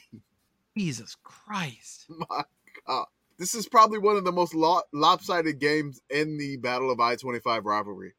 I, I don't know if it is for sure, Uh, you could probably check Winsipedia if we if we got it real quick, which I I'm, I have that already open apparently. Uh, 61-0 is the largest margin. 61 0. Uh, apparently, New Mexico State beat the Lobos in 1917, 110 to 3. Okay. So, one of the biggest, but not the biggest lopsided wins. Sorry, what? Yeah. Did I? Yeah, 110 to 3. 110 to 3 in 1917. New Mexico State beat the Lobos. Good Lord. I wonder how sad that field goal was. Of course, we can't find a box score from a 1917 game, but that, that's crazy. So they just obliterated them. The headlines read Lobos capture state bragging rights. Uh, Rick Wright, the sports writer, says Lobo game not as close as score indicated. oh, Jesus. Like it's 66 14. How? Just to be a dick, I guess. New Mexico set a rushing record that game with 580 yards on the ground. That's a lot of rushing yards. Just running all over the Uh, place. yeah, it is. Carter had 174 yards that game. It, it was just like, The best part about that, I don't know if I my brain, brain blanked out and you mentioned it, but the Lobos scored twice in the first 38 seconds. yes, I didn't say it, but go right ahead. Yeah, sorry. Uh, So the Lobos scored twice in the first 38 seconds that that they had the ball and went on to a smashing 66 to 14 victory. Jesus Christ. Link and the game is out of hand. The next game, they go to North Texas, Fouts Field Yes. against the Mean Green. So they struggled this game, but the Lobos they pulled it out in the final minute. A desperation pass won it for them. Just amazing. Quarterback David Osborne threw a 47-yard touchdown pass to wide receiver Darwin Williams with 28 seconds remaining in the game to give New Mexico the win 20 to 17 over North Texas State. The winning score came only 14 seconds after the heavy underdog Mean Green Eagles had stunned the Lobos with a 30 yard scoring play. So just imagine the last minute of that game. So basically, there's Oh. 20, there's 20, Sick. North Texas State takes the lead 17 14, and they got the two point conversion. So 14 seconds later, there's 42 seconds left. Bam, strike, touchdown, the Lobos lead. Dennis Lauders chimes in as the Lobos struggled, they will take the victory. And he goes, Hey, a win is a win. Though it was much tougher than expected, and the Lobos needed a miracle play with 28 seconds left, they won. Thankfully, there were no bowl scouts at Fouts Field Saturday. they wouldn't have seen the New Mexico football team that has rolled up a 7 and 1 record, but they would have seen an impressive quality in the Lobos. Though New Mexico played poorly, it was still good enough to beat North Texas State 20 to 17. The New Mexico team that beat Wyoming, Texas Tech, San Diego State didn't put an appearance in this game. Maybe a little bit of a letdown if they just obliterated their in-state rival. I like that line about Bull Scouts because, like, that being a really big concern at the time is uh, very much a bygone era, but it's also very interesting that, like, because the football media has joked about, like, the tanger or not, sorry, the uh, the Pinstripe Bowl having scouts that Yeah, go right. to like LSU games, but that used to be a genuine concern for these teams because there were not a lot of bowls. No, not many bowls this season at, at all. Uh, we'll do doing some nice foreshadowing, Joey. Love it. Uh, unintentionally, I, I found a program for Lobo football, 1982, so I threw it in there too. I love that. It's great. It's it looks like something I would have put together, except I know that it was such a pain in the ass to cut out people's pictures and Yeah, actually, you know, layer them in. The, I love the colors on that though. yeah. It's it's it's again the the red is just great, and it's just classic 80s style. I love the helmet, the the the Lobo on the side of the helmet, the, the logo that they had at the time. It- It's a very classic 80s look. Yeah, it It's- is. It is a very like rough and ready looking Lobo. Definitely. So their next game is at UTEP. So basically another one in what I like to call their triangle of hate.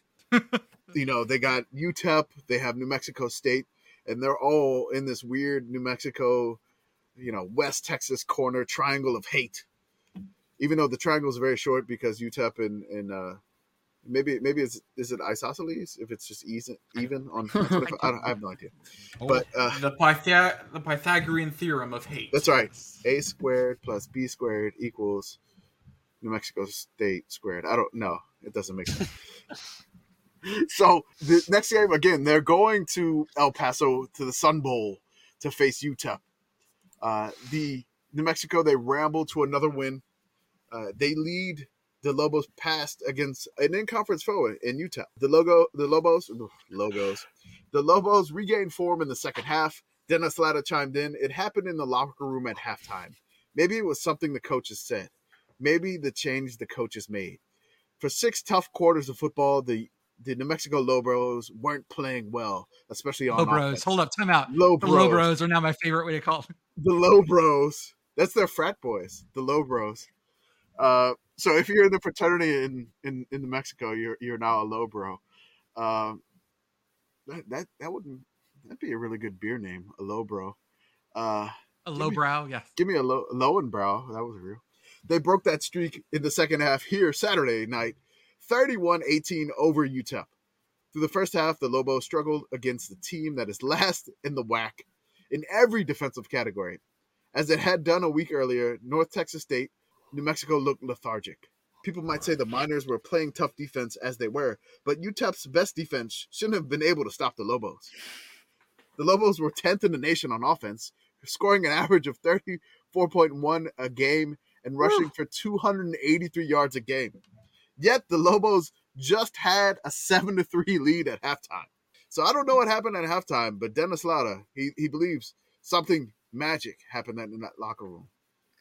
There's there's Coach Joe Morrison with a classic 80s truck trucker hat.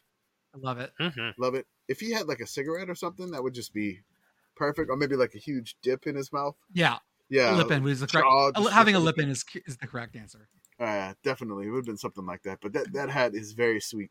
The next game, they they're back home against Colorado State. New Mexico, guns down, Colorado State. They rally for their ninth win in the season.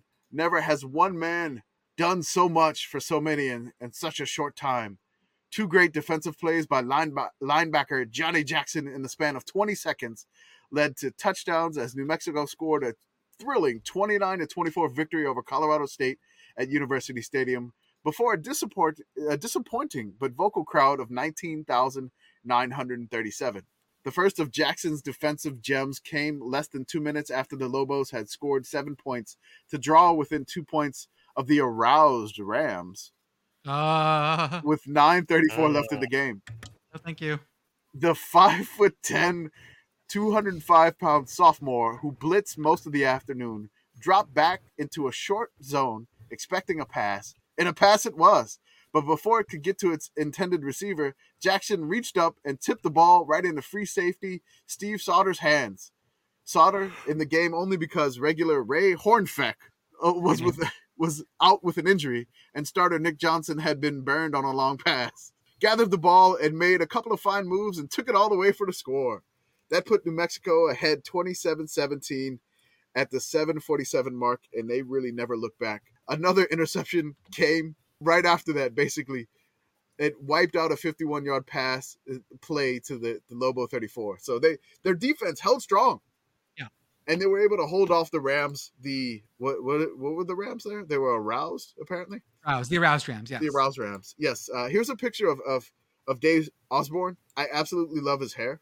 Oh God, the Quarterback curls. Dave Osborne. I mean, just like when you saw him with the helmet, I didn't think his hair looked like that. No, not at all. Not at all. Just the No. classic curls, uh, the 80 curls. So their final game of the season, they got they welcomed the the Hawaii Rainbow Warriors. So they they just ripped Hawaii 41 to 17. But now they wait. The bowl bid is still unsure. Late Saturday night, it looked like New Mexico's chances of getting a bowl bid weren't real good, but the Lobos could still get that badly wanted phone call. Though they finished the regular season with a 41 17 win over Hawaii for a 10 1 record, there is just one bowl berth left, and the Lobos are one of six teams under consideration. The Hall of Fame Bowl in Birmingham was the only game with the spot still open. Vanderbilt has accepted an invitation to be the host team, and the Birmingham Post Herald is saying today, in, in today's edition, that Miami, Florida, will be the other team. But, and that is a big but, the selection hmm. committee will not announce the other team until this afternoon, and the Lobos still have an outside chance. So this leads to them to start to speculate hey, are we going to get a bowl? There's a Yeah. few things. Are we going to get a bowl? Are we going to get a bowl? Are we going to get a bowl? Doesn't happen. They get snubbed. The The 10 and 1 New Mexico Lobos snubbed. The paper starts to wonder did attendance cost the Lobos a bowl? The University of New Mexico's football team never really had a chance at the Hall of Fame Bowl, not even with its 27 point fourth quarter explosion against Hawaii Saturday night. New Mexico, one of six teams being eyed for uh, eyed late Saturday noon for a berth against Vanderbilt in the Birmingham Bowl, after Stanford stubbed its toe against Cal. Hey, was 1982 the band on the field? Yes, I think so. Yeah, that's 82. Oh wow. Yep. Man, did you just minimize the band is out on the field by saying it stubbed its toe? Yeah, yeah. Jesus Christ. it's the most understated Oh my way God. possibly. this was not Dennis Latta, so I'm gonna say this was Rusty Weller. Uh, uh, the list of contenders were down to Air Force, Miami, Florida, Tulsa, when the, uh, and New Mexico when the selection kit- committee met Sunday, according to the Colorado Springs Gazette Telegraph, uh, which quoted Jim Simmons, executive director uh, of the financially plagued bowl. Lovely, the Hall of Fame Bowl in Birmingham, financially plagued. That I, I don't think you really even That need to feels, said that that. feels right. Yeah. It does feel right. Air Force calling on the Pentagon and even the White House for extra clout. Promise promise to account for 15,000 seats, maybe with Vice President George Bush occupying one of those, according to Gazette bullshit. Telegraph. This is They're such pulling, bullshit. they're pulling out the Vice President is going to come to Birmingham to watch Air Force play a bowl game. It's such a fun lie too. If the if the University of New, or if sorry if the New Mexico writers just made that up, because that seems like that seems like something they would say. So Air Force, who had been humbled by New Mexico 49 to 7, but apparently they upset BYU and Notre Dame. And they were declared the winners of this season's last remaining bowl scramble. The Blue Bonnet and Independence Bowls fill their bowls Saturday afternoon. It comes right down to who's going to put the most people in the seats. Athletic Director John Bridges said, in trying to explain the bowl's decision, the lack of support here in Albuquerque and what they perceive would be a lack of support at, at the bowl game is what did us in. So basically, the, the AD is just blaming the fans Don't shit not, on your fans. Holy for shit. not for not going to the game. This sounds like something that happens all the time in college football. Like we need fans in the stands, and and then Yeah, that's that's definitely a common theme. Uh, in case you were wondering, the uh, the 1982 Independence Bowl, who which is what- one of the bowls they're complaining about, took uh, six and five Wisconsin against uh, six four and one Kansas State. Jesus Christ. the the Vandy Air Force game was a eight and three team against a seven and four team. yeah, so- that New Mexico had beat. Yes. Yeah, so this is crazy.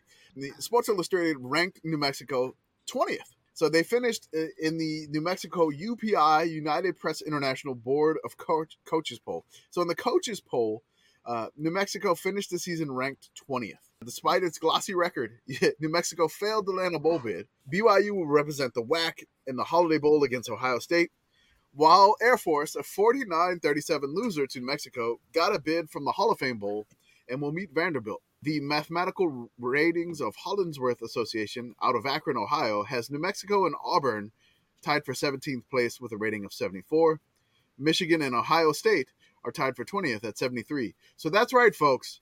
New And I'm Mexico, sure neither of those schools felt strongly about that. New- Not at all. New Mexico and Auburn were tied for 17th, and Michigan and Ohio State tied for 20th. So yes, 1982 In the coaches poll, in the New coaches Mexico was tied with Bama.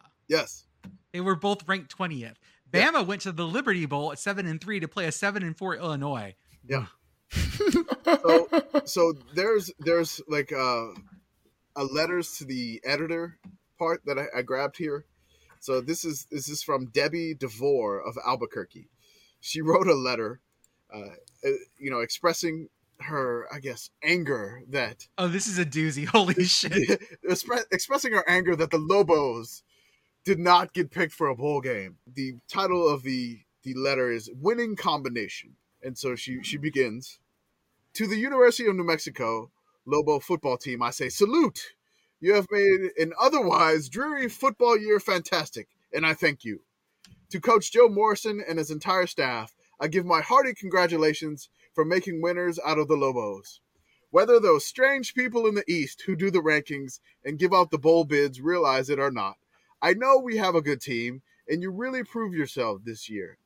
To the administration, and the regents of the University of New Mexico, if you allow Joe Morrison and his staff to be lured away from the Lobos, you will face the scorn of the entire city of Albuquerque and probably much of the state as well. Well said, Debbie. And Commish, where did he go? He left. Sacrolana. South he left Carolina. for South Carolina. That's right. He went to South Go Carolina. Cocks. So. I just want to read off the bowl schedule here. So eh, I'll read the schedule. The Independence Bowl of Shreveport. I know Joey already mentioned this. Six and five Wisconsin versus six four and one K State, Kansas State. Ugh. Uh, the Holiday Bowl, eight and three Ohio State versus eight and three Brigham Young. So New Mexico's only losses to BYU, and they're eight and three, and they're going to the Holiday Bowl, Holiday Bowl against Ohio State. The California Bowl, it is seven and three Bowling Green versus ten and one Fresno State. The Tangerine Bowl is Boston College, seven two and one versus Auburn, seven and three. The Sun Bowl in El Paso, six four and one North Carolina versus seven and two Texas. Eeh. The Aloha Bowl, uh, it is it is uh, Maryland versus uh, Washington. I don't know why uh, it must have been after a deadline. It says UCLA or Washington, but it, it, was Washington. Uh, the Liberty Bowl was seven and three Bama versus seven and four Illinois. The Mm. Gator Bowl was nine and two uh, West Virginia versus eight and two Florida State. The Hall of Fame Bowl, Vandy seven and three, Air Force seven and four, who New Mexico beat. But I mean, Air Force is saying that George Herbert Walker Bush is gonna attend the game. What kind of is there any other school that can pull this besides like Army, Navy, and Air Force? Like, hey, the vice president's coming. Like Delaware. Delaware back in the Obama administration. Yeah. So I mean, Delaware could be like, but I mean, Delaware's in the FCS playoff. So I mean, Where did Kamala go? Howard. oh yeah, well, There you go. uh, maybe FCS playoffs if they do that. Uh, the Peach, the Peach Bowl in Atlanta was six three and one Tennessee versus seven and four Iowa. God, we just used to let these things happen. Yes, Fuck. the Blue Bonnet Bowl in Houston. Wait, was seven and four Iowa their record or the score of a game? the Blue Bonnet Bowl in Houston, which was eight one and one Arkansas versus seven and three Florida. The Fiesta Bowl was the uh, Oklahoma Nebraska loser versus Arizona State or Washington, which is strange. Uh, then it's it's Southern Miss was the Cotton Bowl versus Pitt. Yeah, hell yeah, it was the Cotton Bowl. That's this is right. the fun Southern one. Miss was 10 0 and 1, and Pitt was 9 and 1. The Rose Bowl, Southern Methodist. Southern that's Yeah, Methodist. it's, SMU. it's SMU. Same thing. Same thing. Yeah, the Mustangs, I apologize. We went over the 1982 team there. Uh, Michigan was 8 and 3, and then they, they were playing against Arizona State or UCLA. I didn't look that up. And then it was uh, LSU versus Nebraska in the Orange Bowl. I remember that. And then the Sugar Bowl was 9 and 1 Penn State versus 10 and 0 Georgia. So BYU was 7 and 1 in the WAC. They finished 8 and 4 overall. New Mexico was 6 and 1 in the WAC. They finished 10 and 1 overall, right? Air mm-hmm. Force 4 and 3 in the WAC. They finished, you know, eight- What? yes. Fucking hell. San Diego State four and three in the WAC. Hawaii four and four. Colorado State three and five. Utah two and four. Wyoming two and six. And UTEP one and six. I mean, this is this is kind of like really like the second place team in your conference doesn't get a bowl game. Air Force gets it over them. So three schools played eight conference games. Yeah. Utah played six conference games. Mhm. Yeah, that And was. then all the others played seven. Yeah, that kind of shit happened all the time back then. Yeah, there wasn't a, a, a regimented schedule like the SEC was like you get eight now, and, and everybody complained about it. Uh, so Wisconsin, eh, you know, went to the Independence Bowl. That was their they got their first bowl win in program history. That was K State's first ever bowl appearance as well. Yes. So that was kind of like a big deal. Like Wisconsin had never won a bowl game, and they were six and five. K State uh, never been to a bowl game, six four Yeah, one. that's pre Bill Snyder K State. Yeah, this Yeah. was this was bad. This is bad, K State. There was another team out there in, in Oklahoma that was that was ten and one, and they got bowl snubbed also. That was the Tulsa Golden Hurricane. Tulsa also beat Air Force. This Tulsa- this th- what Commish is about to go into is the most buck wild fucking thing I've heard in a long time. When he brought me this, my brain fucking snapped that this this thing happened. And this is this is again, this is why I picked this year. You know, typically I lean with the undefeated year, but but what I saw here, this was way more sickos than anything else that than than I've ever seen before. I know I've I've never seen any any team do this, but this is this is absolutely insane. Tulsa ten and one snubbed, New Mexico ten and one snubbed. They're like, hey, can can we play our own bowl game? NCAA is like, no, you can't play your own bowl game. Basically, they said, screw you, NCAA. The Lobos and Tulsa are going to create their own bowl game with blackjack and hookers. So, uh, no, not necessarily. I just wanted to say that in Bender's voice. Let me introduce everybody besides Jordan, who already knows this, the concept of the Justice Bowl. Yes, the fucking Justice Bowl. This is the only 10 win squad in New Mexico history. These Lobos are known as the Justice Bowl champions. After finishing the season 10 and 1, New Mexico did not receive a bowl game invite, as there were fewer than 20 bowl games at the time. Instead, New Mexico and Tulsa, Tulsa again, also 10 and 1, recorded a mock bowl with radio announcers delivering the play by play.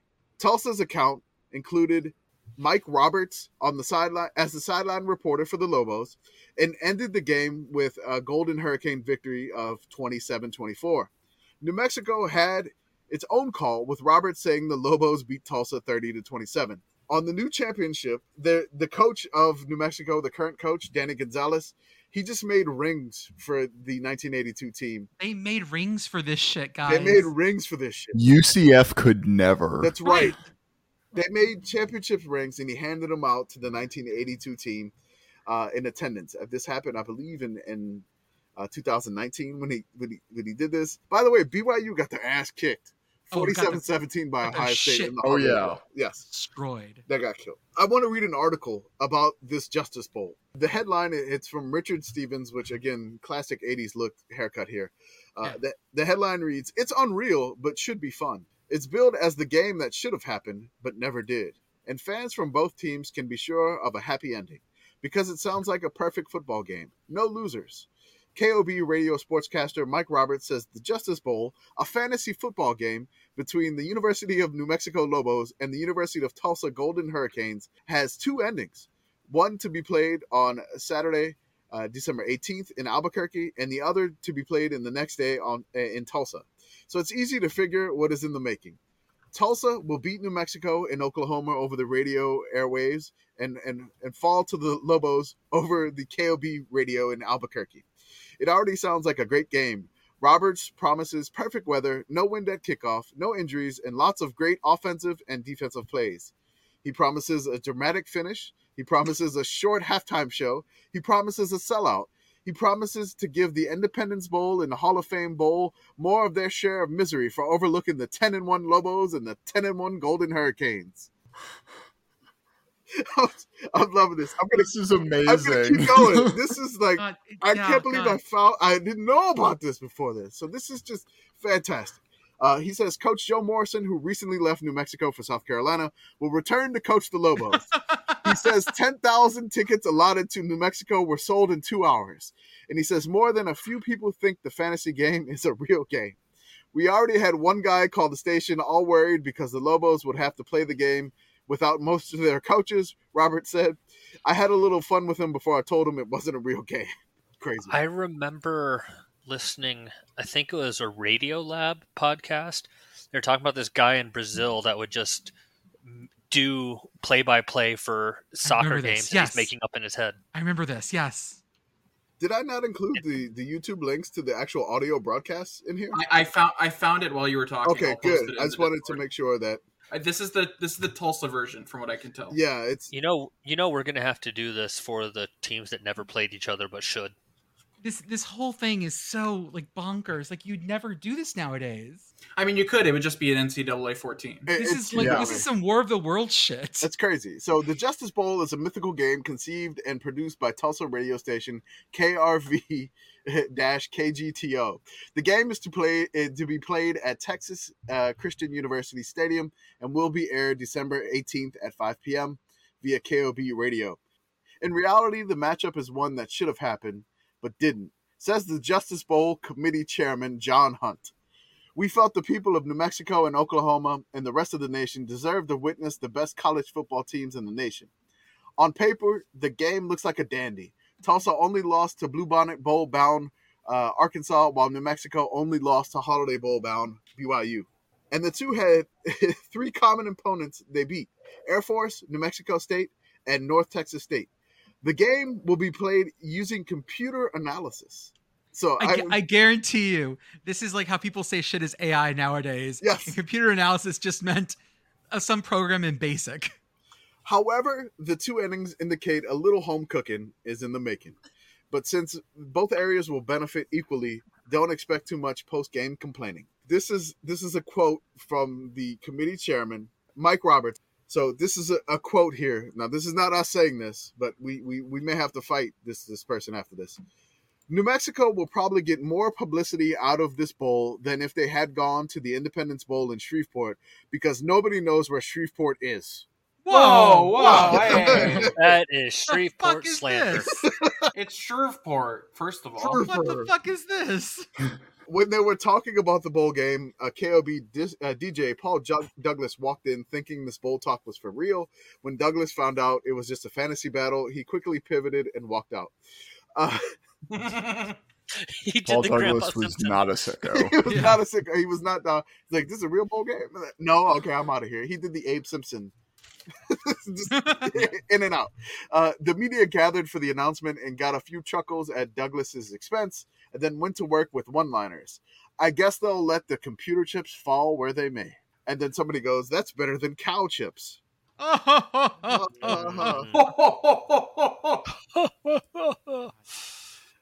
So that that's basically what happened. Uh, then there was actually a headline by the Associated Press. New Mexico defeated Tulsa 30-27 in a quote unquote Justice Bowl football battle that was fought Saturday on a field of computer circuits rather than grass or artificial turf. Both teams finished the 1982 season with 10 and 1 records, but were shunned by postseason bowl committees. Tulsa lost to Arkansas, while New Mexico was defeated by BYU.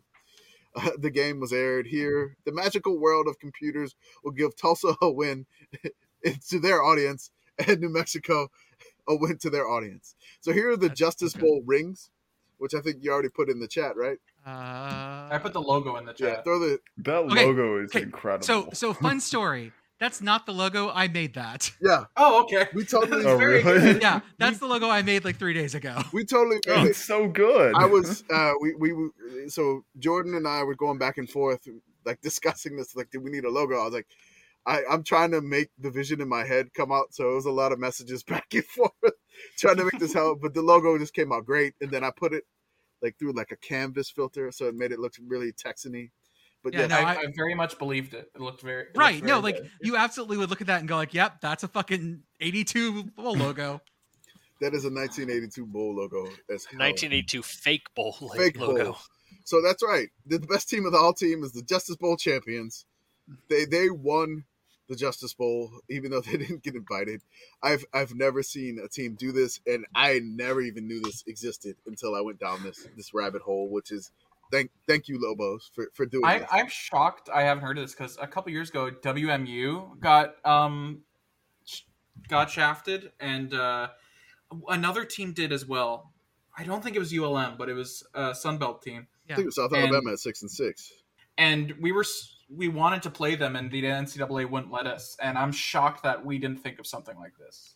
we are definitely doing this the next time there's two bowl snub teams. Oh, yeah. No, because they got the Frisco Football Classic. Yeah. now. Now now they ha- now they can flex into like having more bowls. They they figured this out. Uh, I do want to say that this is a great fitting uh, memorial for Dennis Latta. Dennis Latta passed away yesterday Oh no! Aw. at age no. 75. Like all like all dudes, he retired in Florida.